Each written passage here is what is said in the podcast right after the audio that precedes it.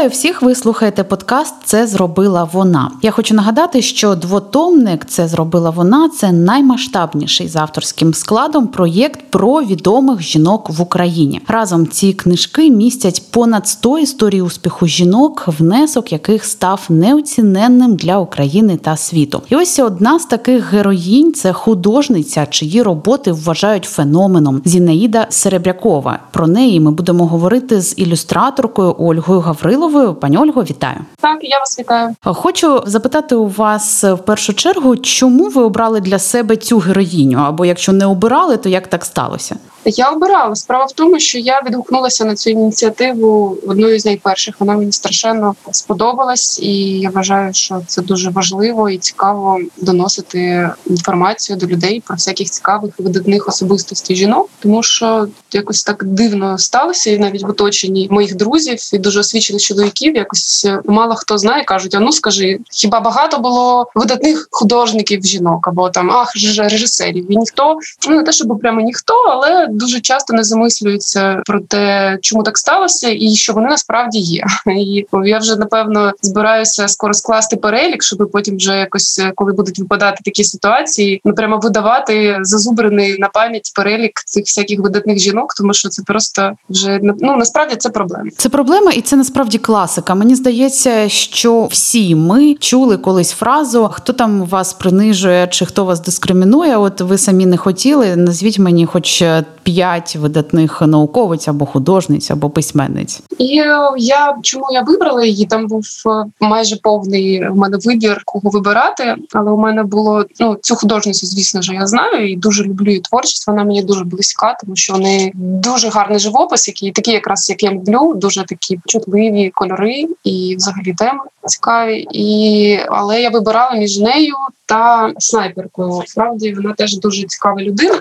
Колись мені потрапила на очі стаття про неї. Жінка-снайпер, яка була там найкращою і далеко залишила за собою багатьох чоловіків. Це така робота, яка вимагає думаю, суперконцентрації і витривалості, залізних нервів. От і зрештою я вирішила, що все таки художниця мені ближче, але я не знаю, може якась забобонна почасти. Я з одного боку боялася і хотіла брати її, боялася, тому що така доля, яка їй випала, в принципі, не дуже легка. І я, звісно ж, як і більшість людей, що звісно не не зовсім правильно, але намагаюся прикладати на себе такі історії і намагаюся зрозуміти, як би я себе поводила в таких обставинах. Ну і власне і життя не було дуже солодким. Це правда. Насправді Зінаїду Серебрякову називають і російською, і французькою, і українською художницею. Проте вона дійсно видатна, і тут це те про що не можна сперечатися. Її картини зараз знаходяться у найвидатніших музеях і галереях. За її картини змагаються, хто може їх купити, придбати або що. І народилася вона на Харківщині. Вона досконало відтворювала картини відомих європейських майстрів, зокрема і Рубенса, і Тіціана. І мені здається, що якісь є мотиви в вашій ілюстрації, коли ви зобразили цю художницю, тому що мені нагадує все ж таки портрет Моналізи.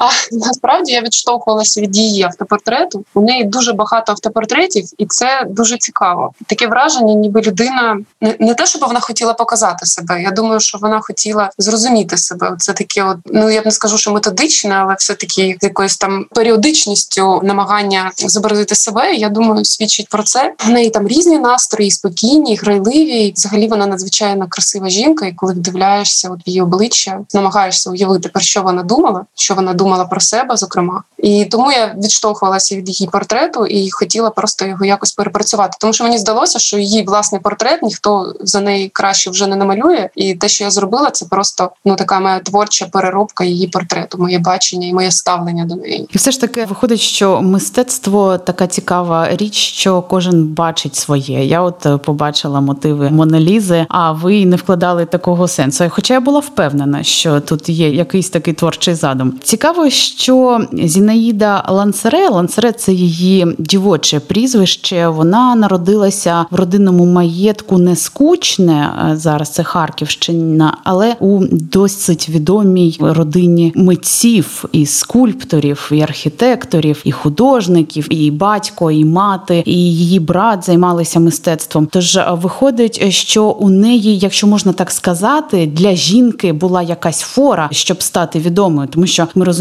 1884 рік це вона народилася. Ну плюс, е, мабуть, там 20 років, коли вона вже починала займатися творчістю. Яке тоді було ставлення до жінок у цій царині? Ну я думаю, що ви праві їй дуже пощастило. Я думаю, що в неї не те, щоб навіть вибору не було. Просто в такому середовищі я думаю, воно дуже сприяє розкриттю творчої особистості, взагалі чутливої людини. Якщо в неї були від природи якісь задатки, то да їй дуже пощастило опинитися саме в такій родині, народитися і далі розвиватися, тому що вони її всі дуже підтримували. Не всім так щастить. Да, ставлення до жінок в той час було дуже таке користувацьке, і навіть у мене є улюблена історія. Я читала, що от Антон Павлович Чехов, який, до речі, теж жив в Україні певний час життя. Він там в листуванні зі своїм другом. Він же лікар був за освітою. Я так зовсім невеличке відгалуження до Чехова, тому що мене ця історія настільки вразила. Він планував написати якусь там роботу стосовно того, як влаштовані чоловіки і жінки. І, зокрема, його була думка: це те, що жінка, вона, звісно, то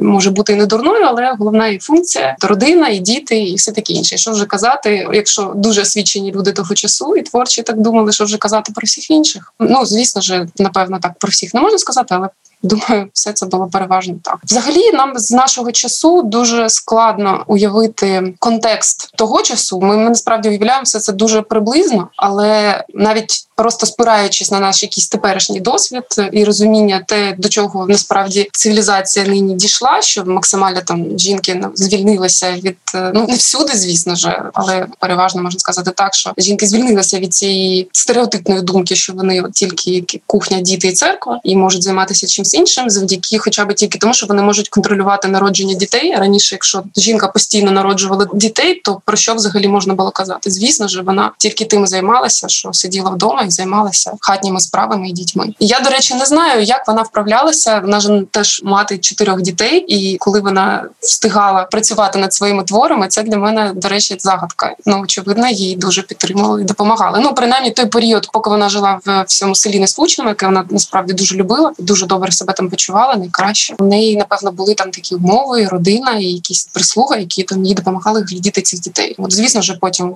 згодом, коли настали тяжчі часи, і ну і чоловіка вже в неї не було вже ніяких дітей, і тільки виживання суворе. Коли вона переїхала у Францію, то вона забрала двох наймолодших дітей. А з двома старшими вона побачилася тільки через дуже багато років, і це було ще однією драматичною історією в цій долі. Це мене звісно лякає найбільше. Я просто навіть не можу уявити, як вона могла це пережити. Вже ж вона цього не планувала. Я думала про те, як ну судячи взагалі, я дивилась на її роботи і намагалася відчути щось таке, що ну вони взагалі всі не сумеречні. Навіть її в неї якісь там от робота є там, де її діти, там де вона їх намалювала, називається картковий будинок, там де діти будують будиночок із карти. Він розсипається, і це звісно символізує світ, який навколо неї руйнується. Дітей такі серйозні обличчя. Навіть всі картині немає ну якогось такого страху. І я думала, ну немає в неї сумрак, хоча життя в неї було ну постійно якісь випробування за випробуванням на неї валилися. Руйнування цього світу її прекрасно, в якому вона була надзвичайно щаслива, і коли вона змушена була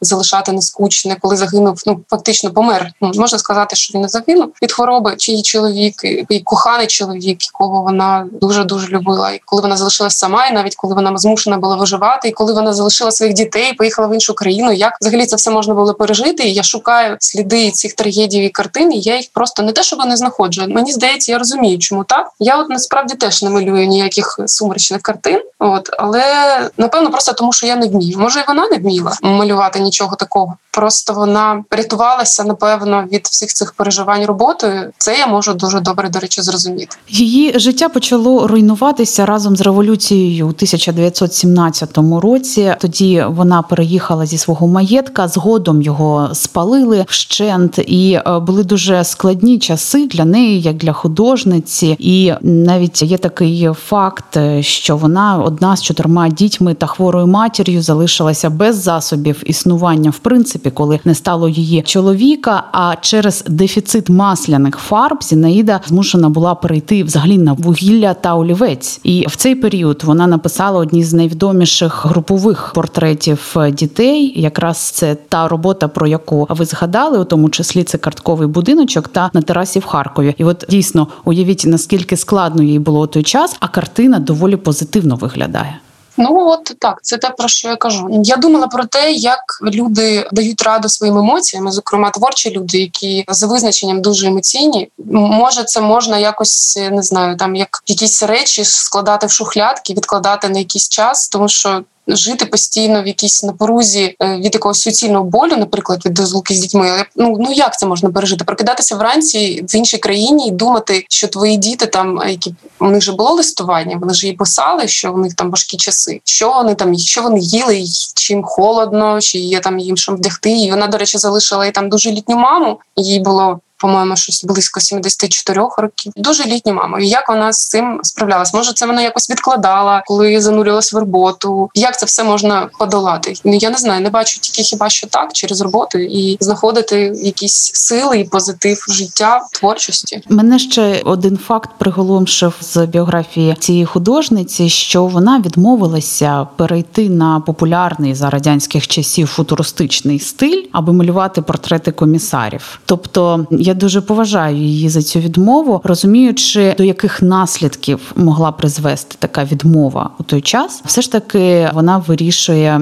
відмовитися і поїхати і працювати все ж таки у своєму стилі. А мені, до речі, видається, що сам стиль художниці Зінаїди Серебрякової десь може навіть трошки схожий на ваш стиль, тому що коли я готувалася до інтерв'ю, я заходила на сайт Ольги Гаврилової, нашої спікерки, і я дивилася, і мені здалося здалося, що може і не подібно, але десь в одному настрої. Ну я ж от на початку казала, що мені дуже подобається. Думала, мені подобається, як вона працює з кольорами, тому що різні художники, звісно ж, роблять це по різному, і якісь такі її спокійні, статичні композиції мені дуже дуже до душі. Тому напевно я може це і не свідомо, не абсолютно свідомо робила, ну напівсвідомо. Мені здається, що взагалі ось такий стиль тим і особливий, і можливо його і називають називають феноменом свого часу, тому що Зінида Серебрякова, ну якщо простими словами, не вдаючись до професійної термінології, вона малювала просто. Можна так сказати? Все в порівнянні розумієте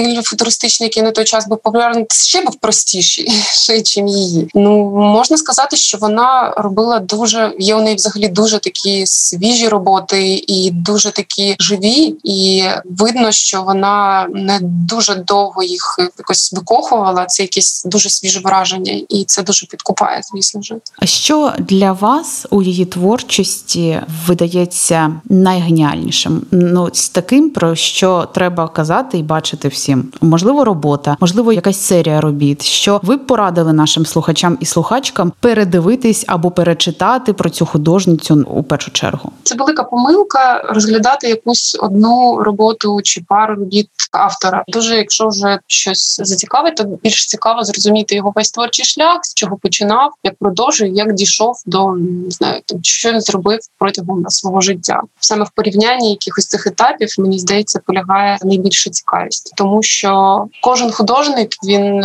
по-перше, жив в якійсь епосі. І да, до речі, дуже цікаво знати, що навколо художника відбувалося, тому що, от як ви згадали про тенденції і якісь там вимоги часу, на які вона не пішла, це теж е, цікава позиція. Це характеризує як особистість, безперечно, я думаю, дуже сильно, тому що не думаю, що можна сказати про кожну людину, яка перенесла такі випробування. Будь-хто би не зламався. Я про себе, наприклад, так сказати не можу. Не знаю, чи змогла би я так, як вона, і її творчість її портрети мені дуже подобаються. Є декілька пейзажів, які я просто абсолютно надзвичайно дуже люблю. Я думаю, що природа, в якій вона виросла, на неї дуже сильно повпливала. І а вже ж, коли народжується якась талановита людина, всі хочуть бути причетною до неї, тому так і несамовито ділять і кажуть, наша, наша. Ну, от, але якщо вона сформувалася як особистість в певний там період життя, звісно, що там все життя має значення, але там юність і середовище, і батьки, місце де вона жила, чоловік і там, де вона народжувала своїх дітей. І Я думаю, що це стало якоюсь її